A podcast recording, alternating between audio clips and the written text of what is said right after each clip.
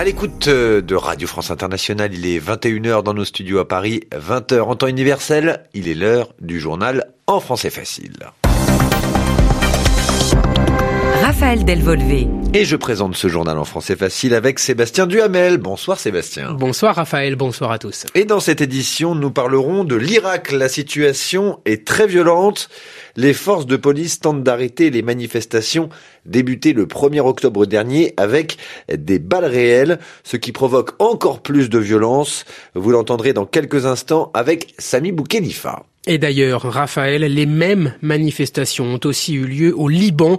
Un observateur nous parlera de la signification de ces mouvements qui ont pour but de faire partir les dirigeants des pays. Ensuite, direction l'Allemagne. Le pays commémore un anniversaire très important aujourd'hui, la chute du mur de Berlin il y a pile 30 ans. Il y avait des cérémonies dans le pays aujourd'hui. Et pour son mot de la semaine, Yvan Amar a choisi le mot mur. Nous avons rendez-vous avec lui tout à l'heure. Le journal. Le journal en français facile. En Irak, la police spécialisée dans les manifestations a tiré avec de vraies balles sur la foule aujourd'hui dans la capitale, Bagdad. Ces manifestations ont lieu depuis le 1er octobre les personnes sortant dans les rues et arrêtant de travailler demandent le départ des dirigeants, mais de leur côté, les forces politiques de l'Irak se sont mises d'accord pour faire en sorte qu'il n'y ait plus de manifestations. Alors aujourd'hui, au moins quatre manifestants ont été tués dans des affrontements avec la police à Bagdad. La police, qui vous l'avez dit Sébastien, a tiré avec de vraies balles. Les détails de Sami Boukhelifa, le journaliste de RFI présent à Bagdad. Simple tir de sommation ou tir dirigé vers la foule, difficile de l'affirmer avec certitude, c'est la confusion totale ici à Bagdad. Les affrontements ont lieu en centre-ville à une centaine de mètres de l'emblématique place Tahrir occupée par les manifestants. Les forces de l'ordre cherchent à les en déloger. Elles lancent des gaz lacrymogènes qui se mélangent à une épaisse fumée noire, un écran de protection voulu par la foule qui a mis le feu à des pneus de voiture. L'objectif, brouiller la vision des forces anti-émeutes pour ne pas être pris pour cible. Résultat, l'air est irrespirable, un cocktail toxique qui provoque des suffocations. Les ambulances filent à toute allure, des mototaxis transportent également les blessés vers des centres de soins improvisés. Sur place, médecins et secouristes bénévoles les prennent en charge. Au son des tambours, de jeunes Irakiens préparent leur contre-attaque. À bout de bras, ils portent des sacs remplis de pavés. Ils veulent à tout prix riposter. Mais contre qui? Certains accusent la police et l'armée d'être à l'origine des violences. D'autres sont persuadés d'affronter des milliers à la solde du pouvoir. Sami Bourlifa, Boris Vichit, Bagdad, RFI. Voilà des manifestations contre le gouvernement qui continuent en Irak, mais aussi dans un autre pays de la région, le Liban. Des événements qui se produisent neuf ans après d'autres mouvements déjà vus dans d'autres pays arabes.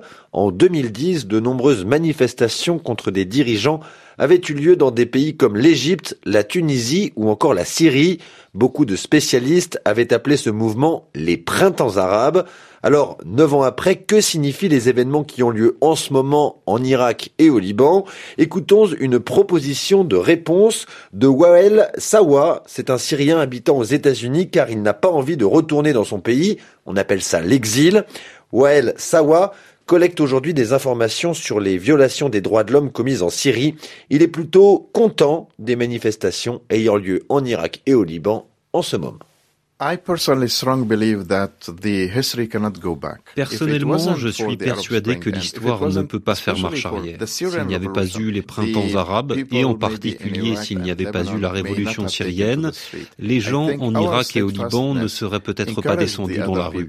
Notre détermination a encouragé les autres peuples à se mobiliser et à chercher à s'émanciper de leur régime corrompu et dictatorial. Je suis persuadé que ces gens ne vont pas rentrer chez eux. Le changement arrive, peut-être demain, peut-être dans un ou deux ans, mais la période où un gouvernement dictatorial ou une personne seule pouvait rester au pouvoir pendant des décennies est révolue. L'époque où les gens avaient peur d'exprimer leur opinion est révolue. En Irak, au Liban, en Égypte, des gens ont manifesté il y a quelques semaines. Aujourd'hui, ce n'est plus le cas, mais dans un mois ou dans un an, cela recommencera et la situation changera pour de bon. De ce point de vue, je suis très optimiste. Wael Sawa, un spécialiste des droits de l'homme euh, syrien vivant aux États-Unis. Le 9 novembre est un jour important en Allemagne. C'est le jour durant lequel, en 1989, le mur de Berlin est tombé. Cela fait donc 30 ans aujourd'hui. Pour se souvenir de ce jour important, il y avait des cérémonies organisées en particulier à Berlin aujourd'hui. Plusieurs responsables politiques allemands mais aussi étrangers sont venus y participer. Les cérémonies ont eu lieu dans la chapelle de la Réconciliation, une église construite à l'un des endroits où il y avait avant le mur qui séparait Berlin en deux parties, une partie sous influence américaine et l'autre sous l'influence de l'URSS, un pays communiste qui n'existe plus aujourd'hui. Alors plusieurs discours ont été prononcés durant les cérémonies d'aujourd'hui, des discours dans lesquels on évoquait beaucoup les tensions que traverse actuellement le monde, alors qu'il y a 30 ans, quand le mur était tombé, il y avait de l'espoir. Pascal Thibault, qui est à Berlin, nous parle de ces discours prononcés aujourd'hui.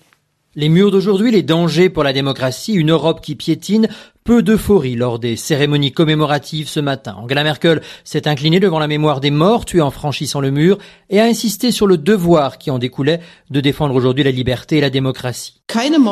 Aucun mur qui exclut et restreint la liberté n'est assez haut ou lent qu'il ne puisse être franchi.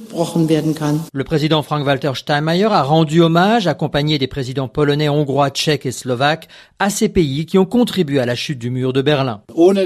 Sans le courage de nos voisins, les révolutions pacifiques en Europe centrale et la réunification allemande n'auraient pas été possibles. Le président allemand a souligné que la démocratie libérale était aujourd'hui remise en question et que l'avenir était plus incertain que jamais, un message relayé par de jeunes Européens présents. Cependant, voyant des nouveaux murs de la honte en construction, nous sommes effrayés par ces murs physiques et mentaux qui divisent notre société. Ce soir, un concert géant devant la porte de Brandebourg doit clôturer la journée. Pascal Thibault, Berlin RFI. Voilà le mur de Berlin et justement Yvan Amar a choisi pour mot de la semaine mur. Le mur, c'est le mot de la semaine. On peut même dire que c'est le mot du jour, hein, puisque aujourd'hui on célèbre la chute du mur de Berlin il y a 30 ans. Des murs, il n'y en a pas qu'à Berlin. On en a trouvé ailleurs de ces murs politiques, hein, à Jérusalem par exemple, ou bien à la frontière des États-Unis et du Mexique. Donc on sait qu'un mur sert toujours à se protéger ou tout au moins à se donner l'illusion, à se donner l'idée qu'on est protégé. Alors, on peut se protéger de deux manières différentes. Hein. Ou bien on veut empêcher l'hémorragie, c'est-à-dire empêcher les gens de partir. Ben, C'était le cas pour le mur de Berlin. Les autorités de RDA, ce qu'on appelait à l'époque l'Allemagne de l'Est, voulaient interdire aux habitants de passer à l'Ouest. Pour les autres murs qu'on vient de mentionner, hein, pour les États-Unis ou Jérusalem, ce serait plutôt le contraire. On veut empêcher des entrées massives. Mais on sait que ce mot mur, il évoque d'abord une paroi qui soutient une maison, mais aussi un mur d'enceinte, comme on dit, c'est-à-dire celui qui clôt la ville, qui enferme la ville. Ça permet juste une ouverture. On peut l'ouvrir, on peut la fermer.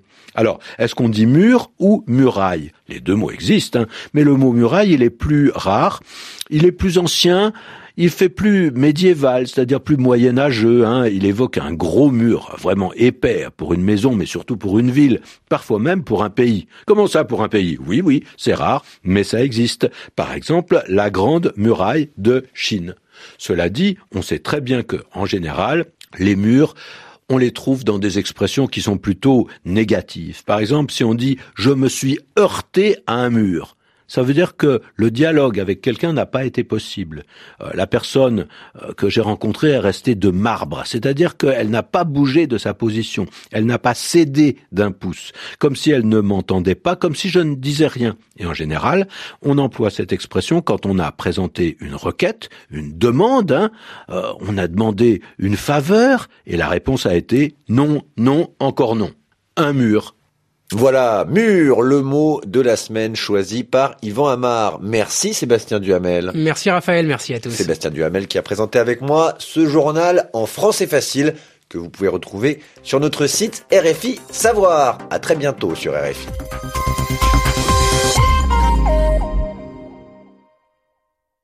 Tout à l'heure sur